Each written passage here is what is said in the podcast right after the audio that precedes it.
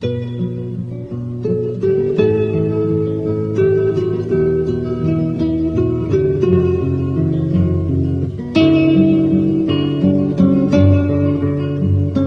قلمرو سیاست و فرهنگ با دکتر مسعود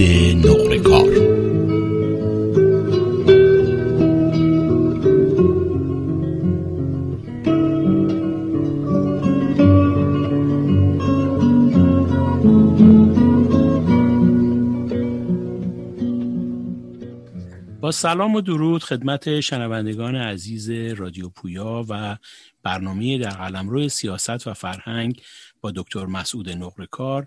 یک بار دیگر در خدمت دکتر مسعود نقرکار هستیم تا نظرات ایشون رو در مورد مسائل روز جویا بشیم. آقای دکتر نقرکار خیلی ممنون و متشکر خیلی خوش آمدین و خوشحال هستم که یک بار دیگه در خدمت شما هستیم. سلام و درود دارم برای شما و شنوندگان عزیزتون و بسیار خوشحالم با شما هستم. سپاسگزارم. آقای نقرکار امروز روز چندان شادی نیست روز غمگنانه هست به خاطر اینکه شاعر بزرگ سرزمینمون اسماعیل خویی از میان ما رفت. من می‌دونم که شما در جای جای کتاب هاتون از اسماعیل خویی با اسماعیل خویی صحبت بوده و بحث بوده و می‌دونم که آشنایی نزدیک داشتید با اسماعیل خویی ضمن اینکه به شما و همه اهل هنر و ادب تسلیت میگم فقدان این شاعر بزرگ رو میشه. لطف کنین یه مقدار در مورد دکتر خویی با ما صحبت بکنین. بله با کمال می واقعیتش این هستش که من دیگه میترسم اصلا روزا بیام این کامپیوترم رو روشن کنم و ببینم چه خبره. آنقدر خبر سیاه و تلخ از میهنمون از دور هست که به واقع من رو به این حالت انداخته. و این رو جد میگم که میترسم اصلا بیام کامپیوتر روشن کنم بیام روی صفحه تلفنم خبر رو ببینم. برها خب امروز صبح زودم من خبردار شدم که دوست عزیزم استادم و شاعر قدر اسماعیل خویی فوت کرد. البته می‌دونستم حالشون خوب نیست.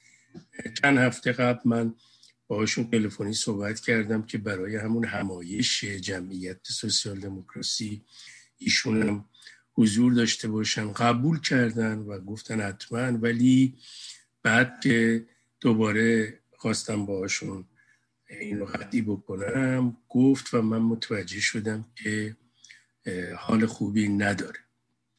و خب امروز اگر قبلش دخترش سوای عزیز گفته بود در بیمارستانه ولی امروز هم این خبر آمد. ببینید خویی من البته از سال 1353 حدودا یادمه که با خویی آشنا بودم. شاگردش بودم در و یه دایجانی ما داریم. خویی یه نسبت دوری هم با ما داشت یعنی با خواهر من. شوهر خواهر من. یه دایجانی هم داشت. و کلوش میدان و یک کتاب خونه باز کرده بود. اسماعیل گاهی میومد اونجا. اونجا که می‌رفت اون دایجان منم خبر می‌کرد. ما بالاخره می‌رفتیم که هم خویی رو ببینیم هم هم پوزش رو بدیم هم ازش استفاده کنیم. قرار آشنایی من با خویی از اونجاست. و خب این ادامه پیدا کرد. دست او گریخته با فراز و نشیب هایی خویی شخصیتا به لحاظ روانی و رفتاری اصلا آدم ویژه‌ای بود. خیلی دوست داشتنی بود. اگر باهات مخالفت هم می‌کرد یا خود من بارها باش سر برخی مسائل قانون و مسائل دیگه درگیر شده بودم. ولی چنان رفتار می‌کرد که از اون علاقه و عشق من بهش کاسته نمی‌شد. یه مهره مار خاصی داشت به و به همین خاطر خیلی دوستش دارن با اینکه حتی کسایی که باش مخالف بودن توی زمینه هایی نمی‌تونن کتمان کنن. اون رابطه مهربانانه و گرمش و آزاداندیشانه شد. و اون سه صدری که داشت. لحاظ شخصیتی این گونه ای بود ولی در حوزه های مختلف خویی بسیار تاثیرگذار بود در جامعه ما. و تاثیرگذار هست. در حوزه شعر می‌دونید بی تردید یکی از بزرگترین شاعران معاصر ایران هستش. و شعرش هم ویژگی خاص خودشو داشت. خویی چون فلسفه خوانده بود شعرش در واقع میشه گفت به نوعی تعهد فلسفی رو توش می‌دیدی. چارچوب فلسفی رو توش می‌دیدی. از چارچوب فلسفه خویی به شعر نگاه می‌کرد به شاعران نگاه می‌کرد. این رو تو کاراش میشه دید. در کنار این ویژگی خب شعرش سیاسی بود شعرش اجتماعی بود به مسائل سیاسی و اجتماعی هم توجه داشت. بیان که به شعار نزدیک بشه. حتی اونجایی هم که شعر خویی به شعار نزدیک میشه شما شعور رو توش می‌بینی. شعار بدون شعور نیست. ویژگی خاصی داره شعر خویی. می‌دونید نزدیک به شست دفتر شعر منتشر کرده. شدم بیشتر هفتاد دفترش یکی از گلگیاش هم تو همین تلفنش به من این بود با هم صحبت می‌کردیم که من این همه کار کردم ولی در حوزه جهانی لاقل دوستان ما در خارج کشورن کاری نکردن. این کارهای من باستاب پیدا کنه. این گلش بود در هر حال تو حوزه شعر چنین جایگاهی داره خویی. در حوزه فعالیت های فرهنگی و سیاسی هم خویی جایگاه خاص و ویژه‌ای داشته و داره. در حوزه فعالیت های فرهنگی اجتماعی ببینید خویی یکی از مؤسسین کانون نویسندگان در ایران است. از همون نوجوانیش می‌دونید که خویی اولین دفتر شعرش رو تو 18 سالگی منتشر می‌کنه بعد هم که می‌گفت این دفتر رو من دیگه دوست ندارم و اینا. خب به نظر خودش شعرهای ناپخته گفته بود و اینا اینجور که خودش می‌گفت. ولی از نوجوانی هم سرود و هم در فعالیت های اجتماعی شرکت کرد. یکی از مؤسسین کانون نویسندگان ایران بود. از همون سالهای 1145 46 در جلسات شکلگیری کانون شرکت کرد. و در طول حیات کانون نویسندگان ایران یکی از فعالین کانون بود. بارها هم به عضویت هیئت مدیره کانون دبیران کانون دبیران کانون انتخاب شد. و یادم هست که در اون ده شب شعرم در هستی تو کته شب دهم آخرین شب شعرخانی داشت برای خیلی فعال بود در رابطه با کانون در پیوند با اون کتاب پنجلدی من بخش از تاریخ جنبش روشنفکری که به قانون پرداختم خویی در تمام این پنج جلد با من هست و در طول این کتاب با منه. و خیلی هم مشوق من بود و کمکم کرد تو رابطه با این کتاب. حال جایگاه خاصی در کانون نویسندگان ایران داشت و داره. و کانون نویسندگان ایران در تبعید و انجمن قلم ایران در تبعید و خویی یکی از پایگزاران و مهره اصلیش بود. هر جام که تشکل فرهنگی بود خویی در راستای تقویت و تشکل ها حرکت می‌کرد. در حوزه سیاست هم خویی همین گونه بود. خویی در دوره پهلوی می‌دونید که از نزدیکان رهبران سازمان چریکای فدایی خلق بود و هوادار سازمان چریکای فدایی خلق. از دوستان نزدیک امیر پرویز پویان و احمد زاده ها بود.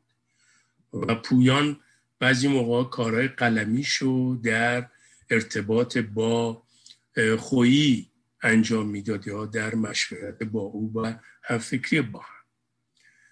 بعد از انقلاب هم خویی اون روحیه سیاسی بودن خودش رو داشت. و اگرچه با سازمان چریکای فدایی فاصله گرفت ولی به عنوان یک شاعر سیاسی ماند و شعرهای ماندگاری هم در واقع گفت که به حال یکی از مطرحترینش همین به جمهوری اسلامی است که این روزها هم میشنویم. من اگر بخوام در مورد جوانب دیگر شخصیت و کار اسماعیل خویی بگم خب به وقت برنامه گرفته میشه. من فکر کنم یه برنامه دو برنامه. کم میاریم. ما یه عزیز بزرگوار رو از دست دادیم و فکر می‌کنم که بعضی ها هستن میگن جایگزین ندارن. اسماعیل خویی هم یکی از اونهاست خیلی متشکرم ممنون و واقعا البته نویسندگان و شعرا و هنرمندان هرگز نمیمیرن بر اینکه هنرشون و نوشتهشون و شعرشون مانا خواهد بود و از یادها نخواهد رفت. به طور اخص اسماعیل خویی نقشی که در شعر پارسی داشته نقشی جاودانه است و خود او هم هرگز از یادها نخواهد رفت. آقای دکتر نقرکار اخیرا کتابی از شما منتشر شده چند روز اخیر که من خیلی مایل هستم که در مورد این کتاب یک مقدار برای ما صحبت بکنید. این کتاب در واقع پژوهشی در رابطه خلاقیت و بیماری های روانی و چرایی خودکشی هنرمندان است که فکر می‌کنم بیشتر از 400 صفحه این کتاب قطر داره و سوژه منحصر به فردی هست.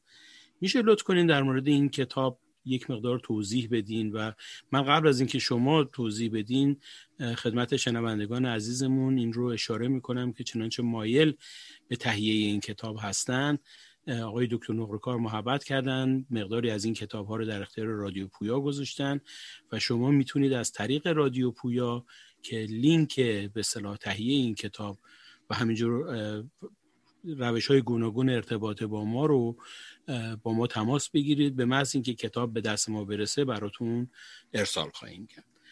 میشه این نقرکار شما محبت بکنین در مورد این کتاب توضیح بدین. چه شد؟ اصلا به فکر نوشتن چنین کتابی افتادین و از کجا شروع شده و به کجا رسیده؟ ببینید عنوان اصلی کتاب هست تراژدی رنج های خلاق. با نگاهی به خودکشی هنرمندان.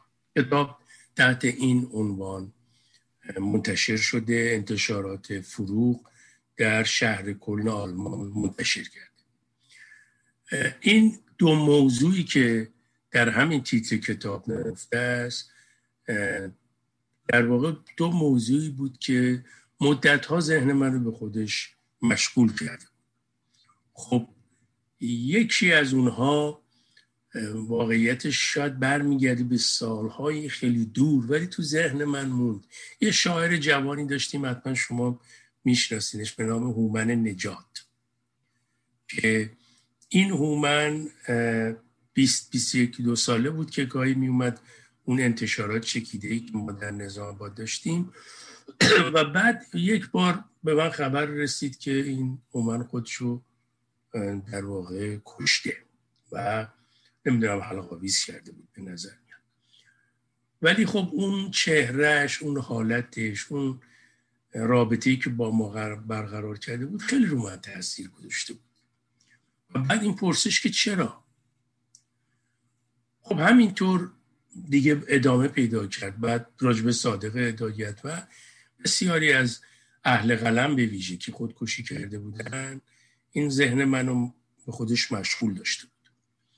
خب در خارجم که تبعیدم اومدیم همین خودکشی اسلام کازمیه حسن هنرمندی منصور خاکسار اینها هم هر کدومش هی برای من یه اتفاقی بود که باز جرقه می‌زد تو اون ذهنیت من و اون ذهن من راجع به اینکه چرا اینا خودکشی می‌کنن قضیه چیه؟ خب توی امریکا من متوجه شدم. البته توی آلمان هم خونده بودم که اصلا یه بحثی هستش نشریه هست بحث های دانشگاهی است. در رابطه با این مسئله چه رابطه ای وجود داره بین نبوغ و خلاقیت با اختلال ها و بیماری های روانی؟ چرا؟ برای اینکه در همین امریکا دیده شد که بسیاری از نویسندگان یا حتی در اروپا نقاشان هنرمندان موسیقی عرصه سینما و به طور کلی تو عرصهای مختلف اینهایی که خودکشی کردن یک نوع اختلال روانی هم داشتن. همینگوی رو می‌گویند که از افسردگی شدید رنج میبود یا ویرجینیا ولف و دیگه این مشخص بود که از بیماری دو قطبی رنج میبود. و بسیارن من نمی‌خوام الان اسم همین موضوع باعث شده بود که روی این مسئله کار شه. چه رابطه ای هست بین خلاقیت و این اختلال های روانی؟ بحث زیادی بود دیگه الان هم هست. در واقع صد درصد مسئله روشن نیست ولی دیده شده که کسانی که بسیار رون روحیه خلاقانه رو دارن و خلاق هستند معمولا اون ویژگی های آدم های طبیعی رو ندارن. یک ویژگی خاص دیگه دارن. دهنه می‌زنه به این بیماری های روانی. مثلا افسردگی یا همون اختلالی که هست کردم دو قطبی و اینها. که به ویژه در بیماری های دو قطبی مطرح می‌شد که اینا موقعی که در فاز اون شیدایی هستن یا منیک بسیار خلاق میشن. تصورات زیبا عجیب و غریب و توی اون مقطع می‌تونن کارهای بزرگی رو انجام بدن. حتی در فاز افسردگی. بنابراین این یه مبحثی بود که روش بحث می‌شد. بحث دامن دار بود. به خصوص در اروپا بعد از خب همون مسئله ونگوک و خیلی از خودکشی هایی که ببیشه تو نقاشا. بنابراین این ذهن منو مشغول کرده بود ولی دیدم اینجام داره روش مطالعه و کار میشه. یه بخشی از کتاب پرداختن به این مسئله است. و در کنار این مسئله اعتیاد بسیاری از هنرمندان هم دیده شده که تمایل دارن به مسئله اعتیاد. و این رو ما زیاد دیدیم. این که این بحثم بود که آیا این ویژگی های خلاقانه و این در واقع ویژگی های ذهنی اینها اینها رو به سمت اعتیاد می‌بره؟ یا خود اعتیاد می‌تونه یکی از عوامل در واقع ایجاد خلاقیت هم باشه؟ اینا بحثایی بود که به حال مطرح بود. مطرح هست.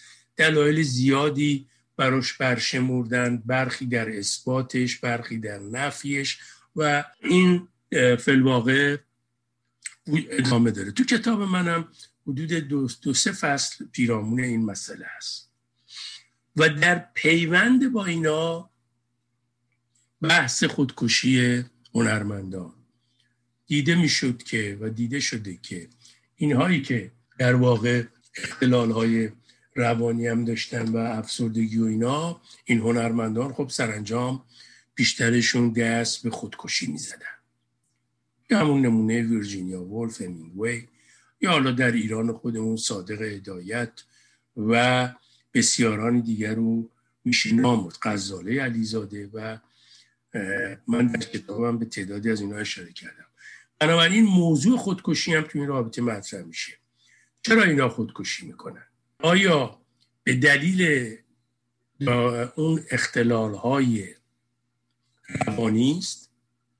به خاطر افسردگی است به خاطر اون شخص اون بیماری دو قطبی است و بیماری های دیگه یا نه؟ از این خودکشی ها هم در واقع نگاه و هدف دیگه ای مد نظر هست این از این زاویه من مطرح می‌کنم. که دیده شده و مطرح شده و مطالعه شده راجبش که برخی از این هنرمندان اختلال های روانی نداشتن ولی خودکشی کردن. و بعد که پیرامون اینها و دستنوشته های اینا و شواهدی دیده شده و پیگیری شده متوجه شدن که اینها از این اقدام خودکشی خودشون در واقع از این عمل یه خواستی رو دنبال می‌کردن. و نگاهشون به این عمل در واقع مثل نگاه به یه خلق اثر هست.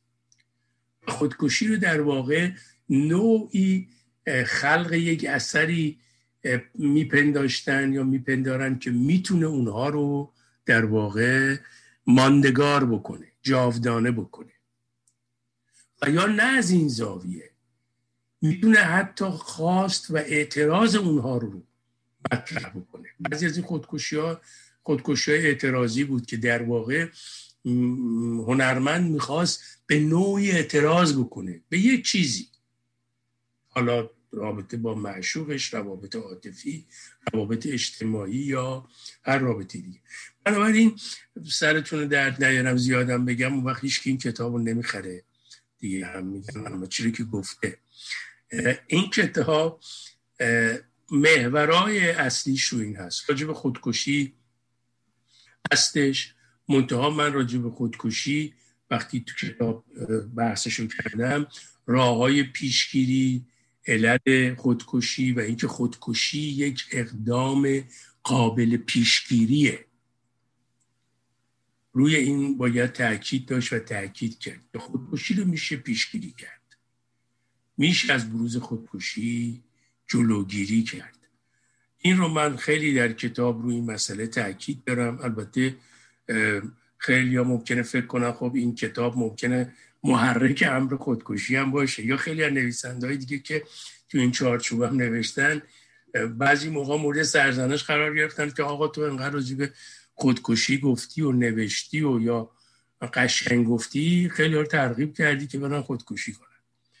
در هر حال می‌خوام بگم که توی این کتاب خود موضوع پدیده خودکشی در شده علتاش مطرح شده حتی در ایران مطرح شده در جهان و راه های پیشگیری از اون هم مطرح شده. بعد به هنرمندان و این بحثایی که قبلا کردن پرداخته شده. در کتاب شاید نزدیک 60 شخصیت ایرانی و غیر ایرانی که خودکشی کردن در حوزه ادبیات به کلی در حوزه هنر من آوردم. مختصری از شرح زندگیشون. منتها در پیوست های کتاب راجع به انواع خودکشی به ویژه خودکشی های اعتراضی خودکشی های سیاسی و برخی از این مسائل هم من سعی کردم توضیحاتی رو بدم و به نام برخی ها در این عرصه ها هم اشاره بکنم امیدوارم زیاده گویی نکرده باشم خواهش می‌کنم. نه به قدری سوژه این کتاب گیرا و جذاب هست که من شخصا خودم بی صبرانه منتظر هستم که کتاب به امریکا برسه. من می‌دونم که چند روز پیش انتشارات فروغ کتاب رو منتشر کرده و به زودی به دست ما به امریکا خواهد رسید و من همینجا می‌خوام از شما این قول رو بگیرم که بعد از اینکه کتاب یک مقدار به صلاح مطالعه شد باز هم در مورد اون صحبت بکنیم و گوشه و کنار و زوایای کتاب رو بررسی بکنیم. من یک بار دیگه به شنوندگان عزیزمون این مسئله رو اشاره می‌کنم که کتاب توسط انتشارات فروغ منتشر شده. کتاب رو می‌تونید مستقیما از انتشارات فروغ بخرید و دوستانی که در امریکا هستن می‌تونن از طریق تماس با خود آقای دکتر نقرکا و یا تماس با رادیو پویا این کتاب رو تهیه بکنن که من فکر می‌کنم کتابی بسیار وزین و کتابی بسیار خواندنی هستش که از ویژگی های کارهای دکتر نقرکار هست که کارهای پژوهشیشون از ویژگی های خاصی برخوردار هستش. آیا دکتر نقرکار مبحث دیگری که می‌خوام بهش بپردازم مسئله انتخابات در جمهوری اسلامی هست. امروز اسامی هفت نفری که شورای نگهبان اونها رو تایید کرد برای شرکت در انتخابات. منتشر شد و کسانی که هست شدن خیلی در واقع شوک برانگیز بود. میشه نظرتون رو در این مورد بگید؟ بله با کمال ببینید من راستش خیلی تعجب نکردم.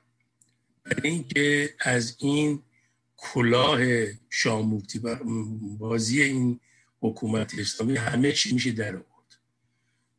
در واقع گفتن این که انتخابات یا انتصابات در ایران یک معرکه است یا یک خیم شبازی معناش اینه که به هر گیر یا اون کسی که خیمه شب بازی می‌کنه خیلی کارا می‌تونه بکنه که بقیه رو به تعجب واداره.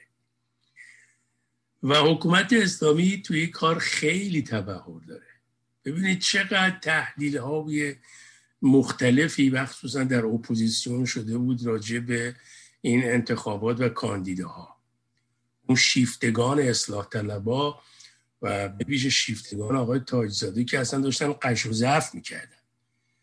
الان ایشون کاندید میشه و اینا هم حتی در خارج کشور داخل میدن به ایشون رأی میدن. نه فقط آقای تاجزاده یه موجودی مثل لاریجانی که از خودشونه دم دست خودشونه و از نزدیکان خود رهبر هست رو هم کنار گذاشتن. یا آقای احمدی زاده رو چیز احمدی نژاد رو ببخشید. آقای احمدی نژاد رو. و نشون دادن که آقا برای رئیس جمهورهای خودشون ارزش قائل نیستن و اصلا رئیس جمهورهای خودشون در واقع صلاحیت نداشتن و ندارن. این ردی صلاحیت احمدی نژاد یعنی این. البته قبلا هم با رئیس جمهور این کارو کردن. مگه با خاتمی چه کردن؟ سکه یه پولیش کردن. یا حتی رفسنجانی یا خیلی مثلا نخست وزیری مثل آقای موسوی و از این کارها زیاد ما شاهد بودیم. می‌خوام بگم تعجب آور نیست. شما کدام حکومت می‌تونید ببینید که ریاست جمهوری های خودشو با این شکل برخورد بکنه؟ سریع رد صلاحیت بکنه و بگه شما اصلا صلاحیت ندارید که بیاید و دوباره در اون مقام و منصب باشید. حال من تعجبی نکردم. منتها این یه درس باز. اولا برای ما سیاسی ها بچه که فعال سیاسی هستن در ایران کوشندگان سیاسی. هم مردم. خب برای خود کوشندگان سیاسی یا به طور کلی اپوزیسیون در داخل و خارج اصلا مشخص بود. گفته میشه که این یه معرکه است. گفته میشه این یه خیمه شب بازیه من نمی‌دونم چگونه اینها یک امری که از اساسش فریب و دروغ و نیرنگه باید رفت قاطی شد باهاش و تن بهش داد. و آدم مثل برخی از این دوستان خودشونو کثیف کردن. خب از ابتدا معلومه انتخاباتی در کار نیست. انتصاباتی است که در واقع از این واژه انتخابات سو استفاده شده مثل همه واژگانی که مظهر دموکراسی بوده حکومت اسلامی از همون اول فریبکارانه از اینا استفاده کرده و از انتخابات هم کرده. و حتی انتصابات هم که میگیم تازه انتصاباتش هم خودویژه است. ببینید چجوری مثلا یه عده رو برگزیدن. در هر حال می‌خوام بگم غیر مترقبه نبوده نیست و مردم هم لاقل در ایران اونایی که در این فکر بودن برن پای صندوق های رای باید بهش توجه کنن و ببینن. مجموعه ای که یک قاتل رو کاندید می‌کنه برای ریاست جمهوری اون مجموعه و اون حتی انتصابات و اون حرکت در واقع یعنی سهم داشتن در جنایتی که اون قاتل مرتکب شده. آقای رئیسی که الان سوگلی این مجموعه است و مورد تایید رهبری حداقل دو جنایت علیه بشریت مرتکب شده. یکی سال 67 اون کشتار بزرگه مرداد و شهری برای سال 67 و یکی هم آبان 98 که رئیس قوه قضاییه بوده. یعنی آدمی کاندید شده و آدمی به احتمال انتخاب میشه و به مردم معرفی شده به, به اون مردمی که حاضرن برن رای بدن. مرتکب دو جنایت روشن شده. بنابراین من خلاصه بکنم نمی‌خوام واقعا نا تکراری شما رو خسته بکنم و شنوندگان عزیز شما رو. غیر مترقبه نیست نبوده هیچم بعید نیست. فردا صبح ما پاشیم رهبر بگه من حکم حکومتی میدم لاریجانی برگرده باز دوباره یه معرکه جدید. اون چیزی که باید به نظر من بهش باور کنیم اینه که حکومت اسلامی بیت رهبری و رهبر می‌دونن دارن چیکار می‌کنن. در عوام فریبی فریبکاری اینها در واقع ید طولایی دارن. و الان هم تو اون بازی ها. و یه بخشی از مردم هم می‌کشن پای صندوق ها بعد تصاویر مختلف که به خود مردم و جهانیان میگن ما مشروعیت داریم اینا اومدن ما رو انتخاب کردن. ببینید. و در دعواهای درون خودشون رقیب رو هم کنار بزنن و یه مدتی به هوادارهای خودشون دلگرمی بدن که ببینید هنوز با اینکه این همه تبلیغات میشه علیه ما و با اینکه 43 سال ما داریم جنایت می‌کنیم. و این مملکت رو ویران کردیم. ولی بازم ببینید به ما اعتماد هست میان رأی میدن. من نگاه هم اینه یعنی این اتفاقات البته این اصلاح طلبان حکومتی در خارج کشوری که من می‌شناسم انقدر پررو که با این اتفاقام درس نمی‌گیرن. از یه زاویه دیگه وارد میشه منتها لاعقل برای مردم باید روشن کرد و روشن باشه که ببینن واقعا تو چه معرکه ای و با چه معرکه بازهایی در واقع مواجه هستن و فریب اینها رو نخورن و شریک قاتل نشن. ممنون. به درستی فرمودین. به نظر من رئیسی ورای یک قاتل معمولی هست. ما واژه قاتل رو شاید برای کسی که یک یا چند نفر رو کشته به کار می‌بریم. رئیسی دستش به خونه هزاران جوان ایرانی آلوده است و واقعا آدمی هستش که نسل کشی کرده. و خب متاسفانه می‌بینیم که تمام اون کسانی که در این نسل کشی حاضر بودن الان صاحب منصب هستند و در جمهوری اسلامی سمت های بالایی دارن. صحبت هایی میشه در مجامع مختلف و محافل مختلف که میگن در واقع این انتخاب پیشا پیش این انتخاب از قبل سناریوی از قبل نوشته شده به خاطر این هست که رئیسی رو در واقع آماده بکنن برای جانشینی خامنه ای شما چنین به صلاح تفسیری رو یا چنین برداشتی رو چگونه می‌بینید ببینید خب خیلی دلایل روشنی کسانی که این صحبت می‌کنن مطرح نمی‌کنه. همش حدسیاته. الان یه ادم میگن مشتبه خامنه ای در واقع تمام این فضاسازی و سناریوها برای این هست که در واقع مشتبه خامنه ای اشتباه نکنم پسر خامنه ای دارن تدارک می‌بینن که این جایگزین پدرش بشه. و خب رئیسی و دیگران هم می‌تونن به این امر کمک بکنن. در حال دو تا دو سه تا دیدگاه مختلفه.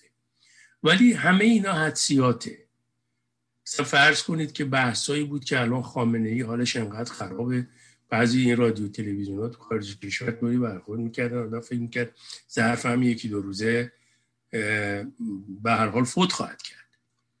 ولی به نظر نمیاد. بنابراین من می‌خوام بگم که یک سری از این خبرها رو باید خیلی بهش دقت کرد و به این اتکا نکرد که مبنای تحلیل و یک سری حدس و حال گمان قرار داد.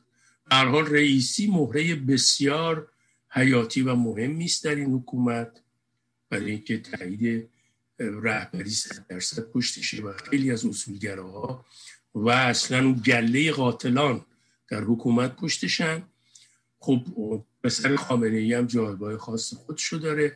به نظر میاد به اینا شخصیت هایی که اگر خامنه ای فوت بکنه مهره های جانشین همینان.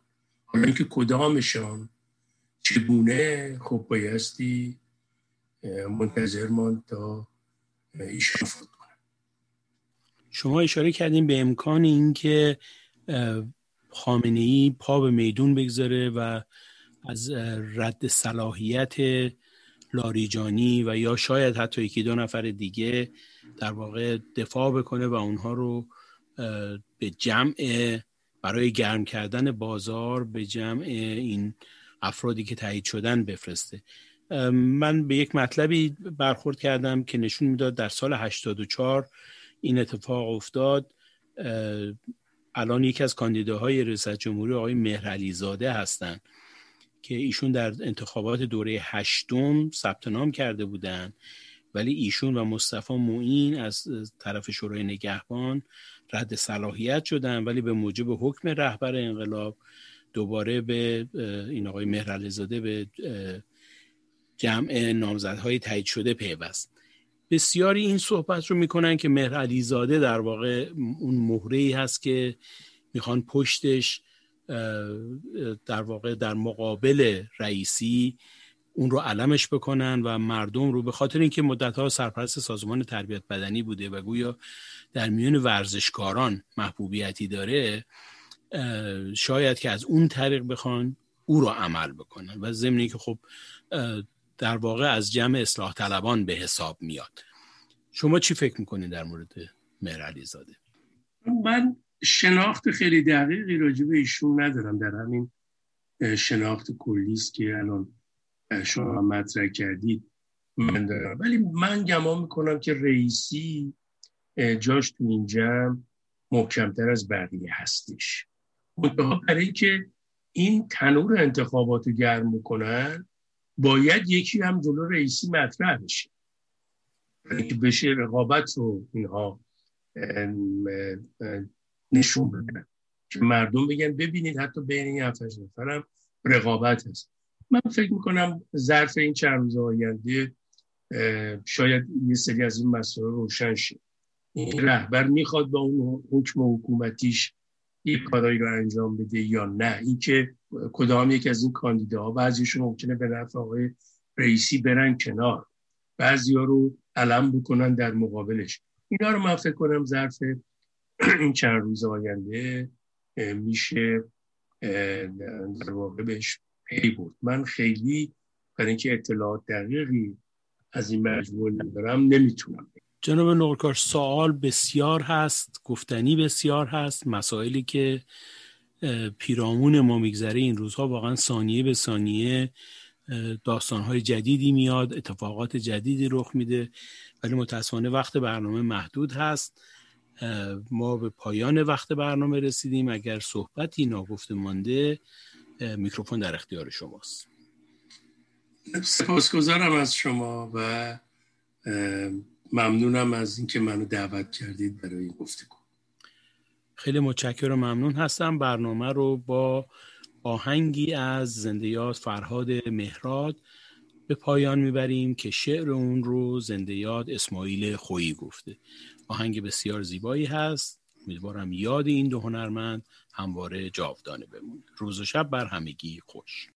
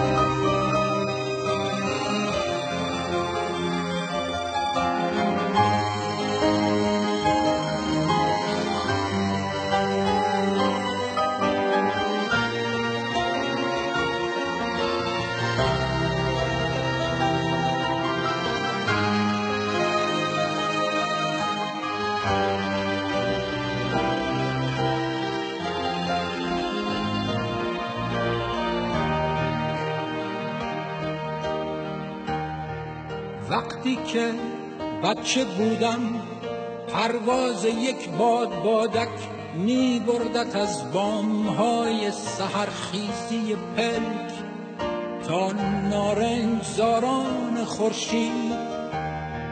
وقتی که بچه بودم خوبی زنی بود که بوی سیگار می‌داد و عشقای درشتش از پشت عینک با قرآن میامیخت آهان روزهای رنگین.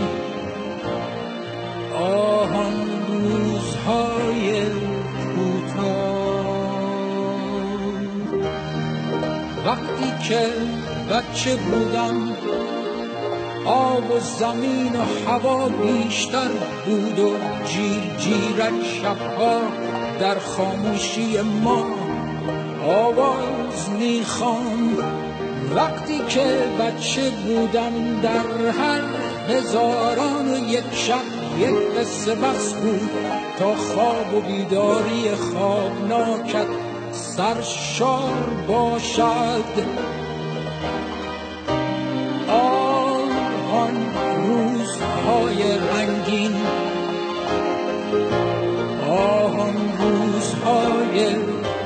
کوتاه